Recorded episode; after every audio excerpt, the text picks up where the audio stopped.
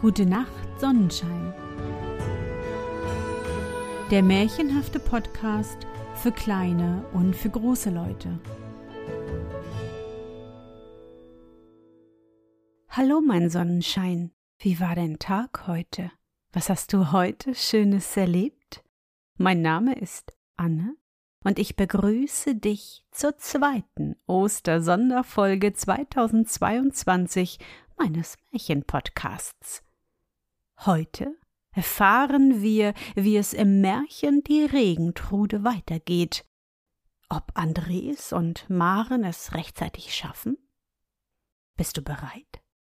Dann kuschle dich fest in deine Bettdecke, nimm dein Lieblingskuscheltier in den Arm und wenn du magst, schließe die Augen und folge mir ins Märchenland.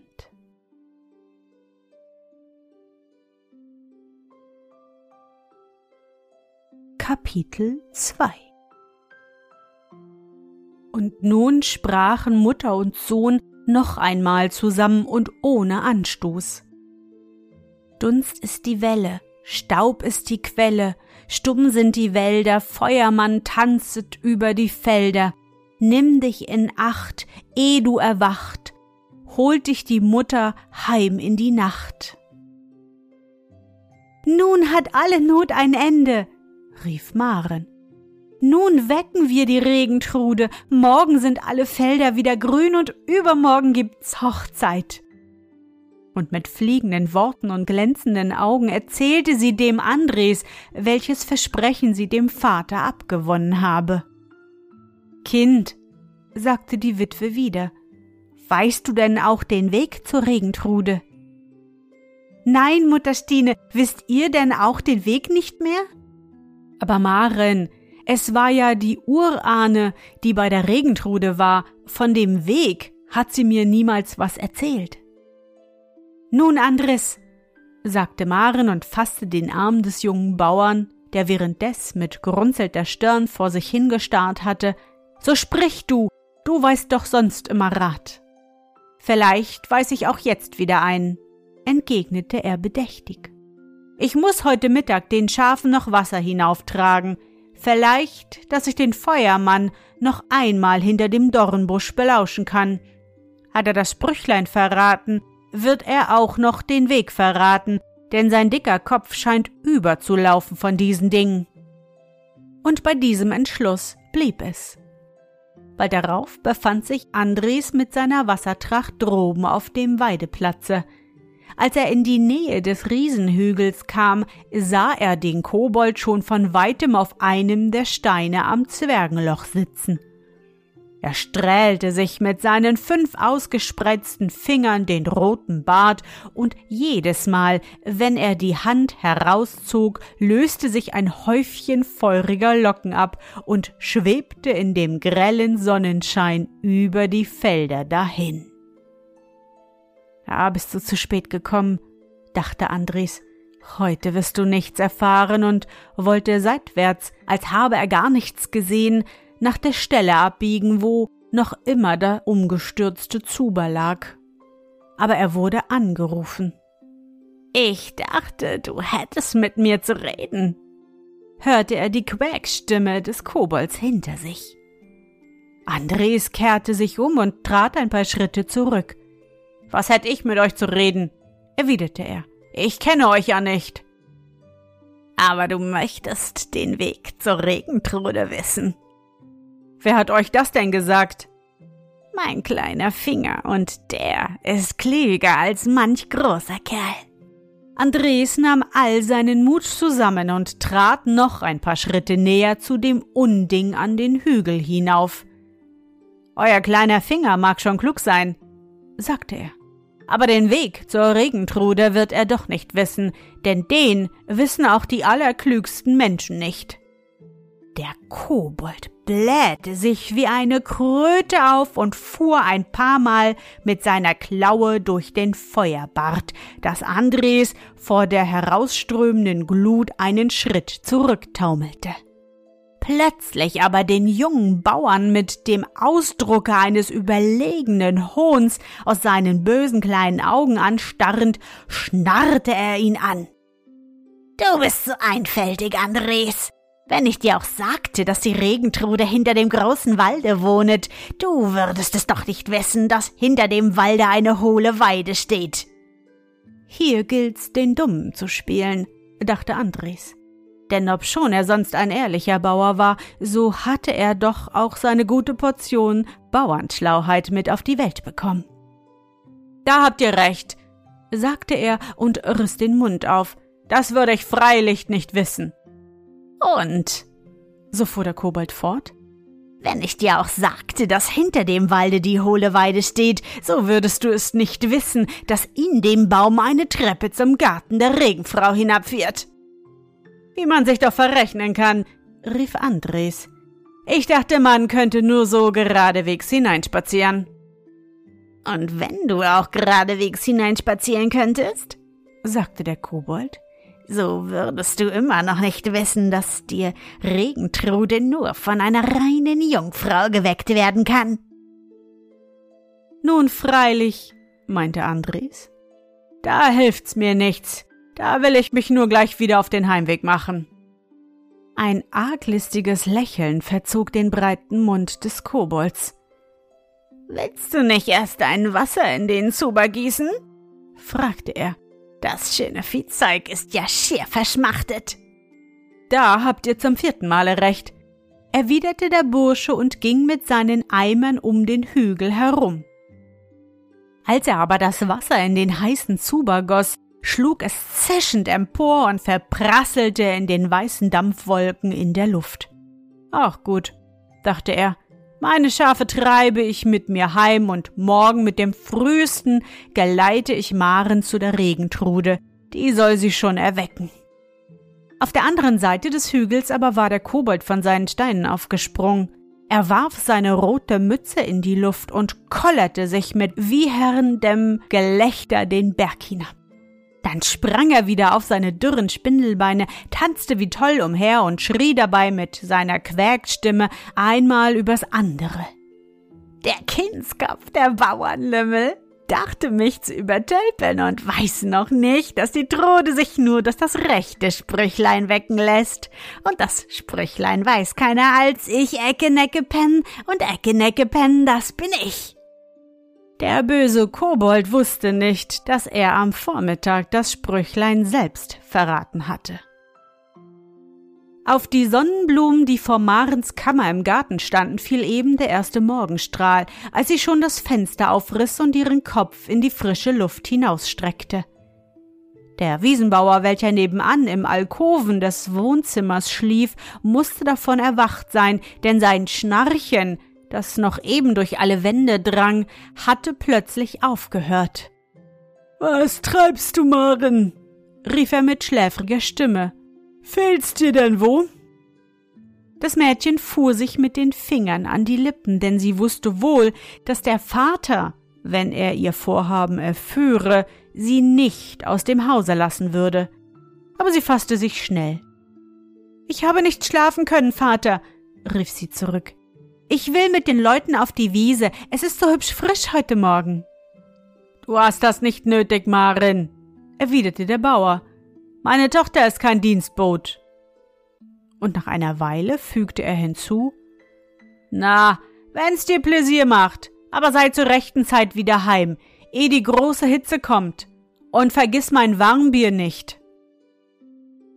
Damit warf er sich auf die andere Seite, dass die Bettstelle krachte, und gleich darauf hörte auch das Mädchen wieder das wohlbekannte, abgemessene Schnarchen. Behutsam drückte sie ihre Kammertür auf. Als sie durch die Toreinfahrt ins Freie ging, hörte sie eben den Knecht die beiden Mägde wecken. Es ist doch schnöd, dachte sie, dass du so hast lügen müssen. Aber und sie seufzte dabei ein wenig. Was tut man nicht für seinen Schatz? Drüben in seinem Sonntagsstaat stand schon Andres ihrer wartend. Weißt du dein Sprüchlein noch? rief er ihr entgegen. Ja, Andres. Und weißt du noch den Weg? Er nickte nur. So lass uns gehen. Aber eben kam noch Mutter Stine aus dem Hause und steckte ihrem Sohn ein mit Met gefülltes Fläschchen in die Tasche. Der ist noch von der Urahne, sagte sie. Sie tat alle Zeit sehr geheim und kostbar damit, der wird euch gut tun in der Hitze. Dann gingen sie im Morgenschein die stille Dorfstraße hinab, und die Witwe stand noch lange und schaute nach der Richtung, wo die jungen, kräftigen Gestalten verschwunden waren. Der Weg der beiden führte hinter der Dorfmark über eine weite Heide. Danach kamen sie in den großen Wald. Aber die Blätter des Waldes lagen meist verdorrt am Boden, so dass die Hitze überall hindurch blitzte. Sie wurden fast geblendet von den wechselnden Lichtern. Und als sie eine geraume Zeit zwischen den hohen Stämmen der Eichen und Buchen fortgeschritten waren, fasste das Mädchen die Hand des jungen Mannes. Was hast du, Maren? fragte er. Ich hörte unsere Dorfuhr schlagen, Andres. Ja, mir war es auch so. Es muss sechs Uhr sein, sagte sie wieder. Wer kocht denn dem Vater nur sein Warmbier? Die Mägde sind alle auf dem Felde ich weiß nicht, Maren, aber das hilft nun doch nicht weiter. Nein, sagte sie, das hilft nun weiter nicht. Aber weißt du denn auch noch unser Sprüchlein? Freilich, Maren. Dunst ist die Welle, Staub ist die Quelle. Und als er einen Augenblick zögerte, sagte sie rasch Stumm sind die Wälder, Feuermann tanzt über die Felder. Oh, rief sie, wie brannte die Sonne. Ja, sagte Andres und rieb sich die Wange. Es hat auch mir ordentlich einen Stich gegeben. Endlich kamen sie aus dem Walde, und dort, ein paar Schritte vor ihnen, stand auch schon der alte Weidenbaum. Der mächtige Stamm war ganz gehüllt, und das Dunkel, das darin herrschte, schien tief in den Abgrund der Erde zu führen. Andres stieg zuerst allein hinab, während Maren sich auf die Höhlung des Baumes lehnte, und ihm nachzublicken versuchte. Aber bald sah sie nichts mehr von ihm, nur das Geräusch des Hinabsteigens schlug noch an ihr Ohr. Ihr begann Angst zu werden. Oben um sie her war es so einsam, und von unten hörte sie nun auch kein Laut mehr. Sie steckte den Kopf tief in die Höhlung und rief Andres, Andres. Aber es blieb alles still. Und noch einmal rief sie Andres! Da nach einiger Zeit war es ihr, als höre sie es von unten wieder heraufkommen, und allmählich erkannte sie auch die Stimme des jungen Mannes, der ihren Namen rief und fasste seine Hand, die er ihr entgegenstreckte. Es führt eine Treppe hinab, sagte er, aber sie ist steil und ausgebröckelt, und wer weiß, wie tief nach unten der Abgrund ist. Maren erschrak. Fürchte dich nicht, sagte er. Ich trage dich, ich habe einen sicheren Fuß. Dann hob er das schlanke Mädchen auf seine breiten Schultern, und als sie die Arme fest um seinen Hals gelegt hatte, stieg er behutsam mit ihr in die Tiefe. Dichte Finsternis umgab sie, aber Marin atmete doch auf, während sie so Stufe um Stufe wie in einem gewundenen Schneckengange hinabgetragen wurde, denn es war kühl hier im Inneren der Erde. Kein Laut von oben drang zu ihnen herab. Nur einmal hörten sie dumpf aus der Ferne die unterirdischen Wasser brausen, die sich vergeblich zum Lichte emporarbeiteten. War das? flüsterte das Mädchen. Ich weiß es nicht, Maren. Aber hat's denn noch kein Ende? Es scheint fast nicht. Wenn dich der Kobold nun nicht betrogen hat, ich denke nicht, Maren. So stiegen sie tiefer und tiefer. Endlich spürten sie wieder den Schimmer des Sonnenlichtes unter sich, das mit jedem Tritt leuchtender wurde, zugleich aber drang auch eine erstickende Hitze zu ihnen herauf. Als sie von der untersten Stufe ins Freie traten, sahen sie eine gänzlich unbekannte Gegend vor sich. Maren sah befremdet umher. Die Sonne scheint aber doch dieselbe zu sein. sagte sie endlich. Kälter ist sie wenigstens nicht, meinte Andres, indem er das Mädchen zur Erde hob. Von dem Platze, wo sie sich befanden, auf einem breiten Steindamm, lief eine Allee von alten Weiden in die Ferne hinaus. Sie bedachten sich nicht lange, sondern gingen, als sei ihnen der Weg gewiesen, zwischen den Reihen der Bäume entlang. Wenn sie nach der einen oder anderen Seite blickten, so sahen sie in ein ödes und unabsehbares Tiefland, das so von aller Art von Rinnen und Vertiefungen zerrissen war, als bestehe es nur aus einem endlosem Gewirre verlassener See und Strombetten. Dies schien auch dadurch bestätigt zu werden, dass ein beklemmender Dunst wie von vertrocknetem Schilf die Luft erfüllte. Dabei lagerte zwischen den Schatten der einzelnen stehenden Bäume eine solche Glut, dass es den beiden Wanderern war, als sähen sie kleine weiße Flammen über den staubigen Weg dahinfliegen.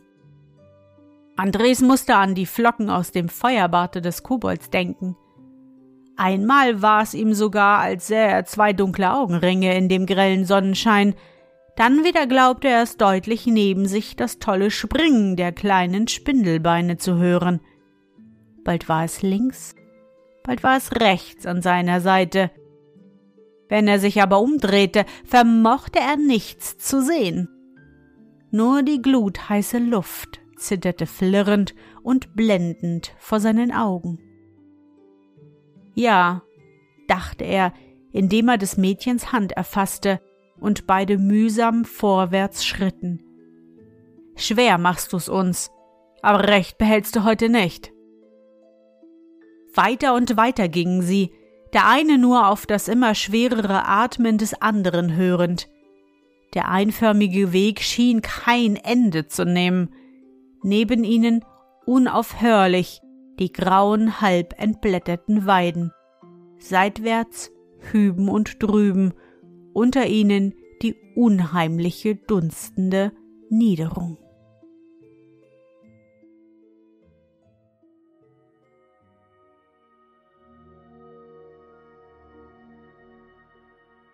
Na, Sonnenschein, bist du noch wach? Das war der zweite Teil vom Märchen Die Regentrude von Theodor Storm. Maren und Andres sind nun auf dem Weg zur Regentrude. Ich hoffe, sie können sie auch bald finden. Doch von dem Honigwein der Urahne gestärkt, werden sie es sicher bald schaffen.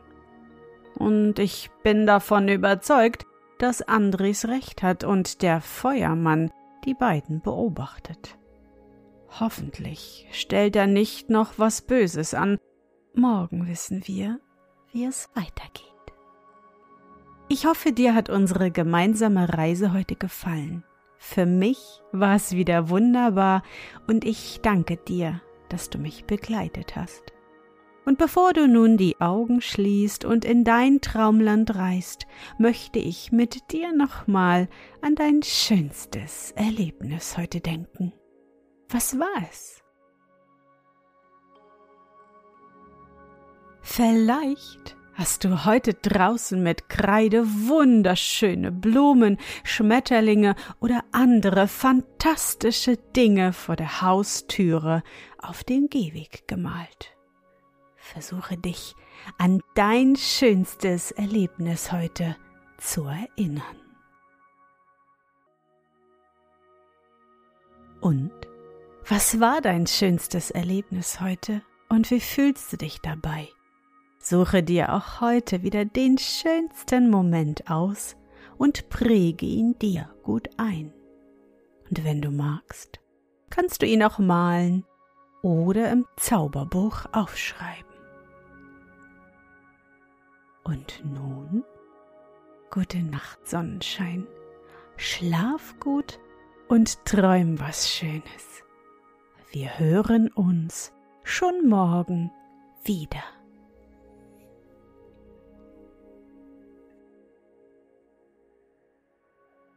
Sonnenschein, du liebst meinen Märchen-Podcast und kannst gar nicht genug bekommen, dann unterstütze mich mit einer Spende bei PayPal oder einem Abo bei Steady. Du hilfst mir so, die laufenden Kosten des Podcasts zu decken, und ich kann weiter mit dir zusammen auf große Abenteuerreise ins Märchenland gehen. Alle wichtigen Links findest du in den Show Notes. Dankeschön.